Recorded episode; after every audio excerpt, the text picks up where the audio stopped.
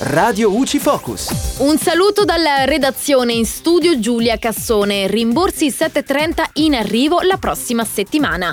I pagamenti del rimborso del 730 sono in arrivo, sono state infatti pubblicate le prime date di agosto 2021 per l'accredito destinato a chi ha indicato IMSS come sostituto d'imposta.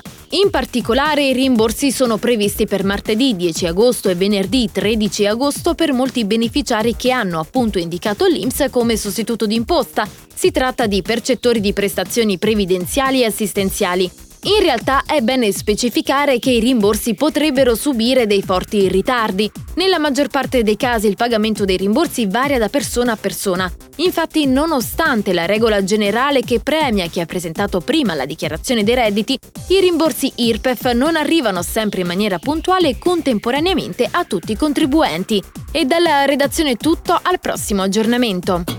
Radio UCI. Informati e felici.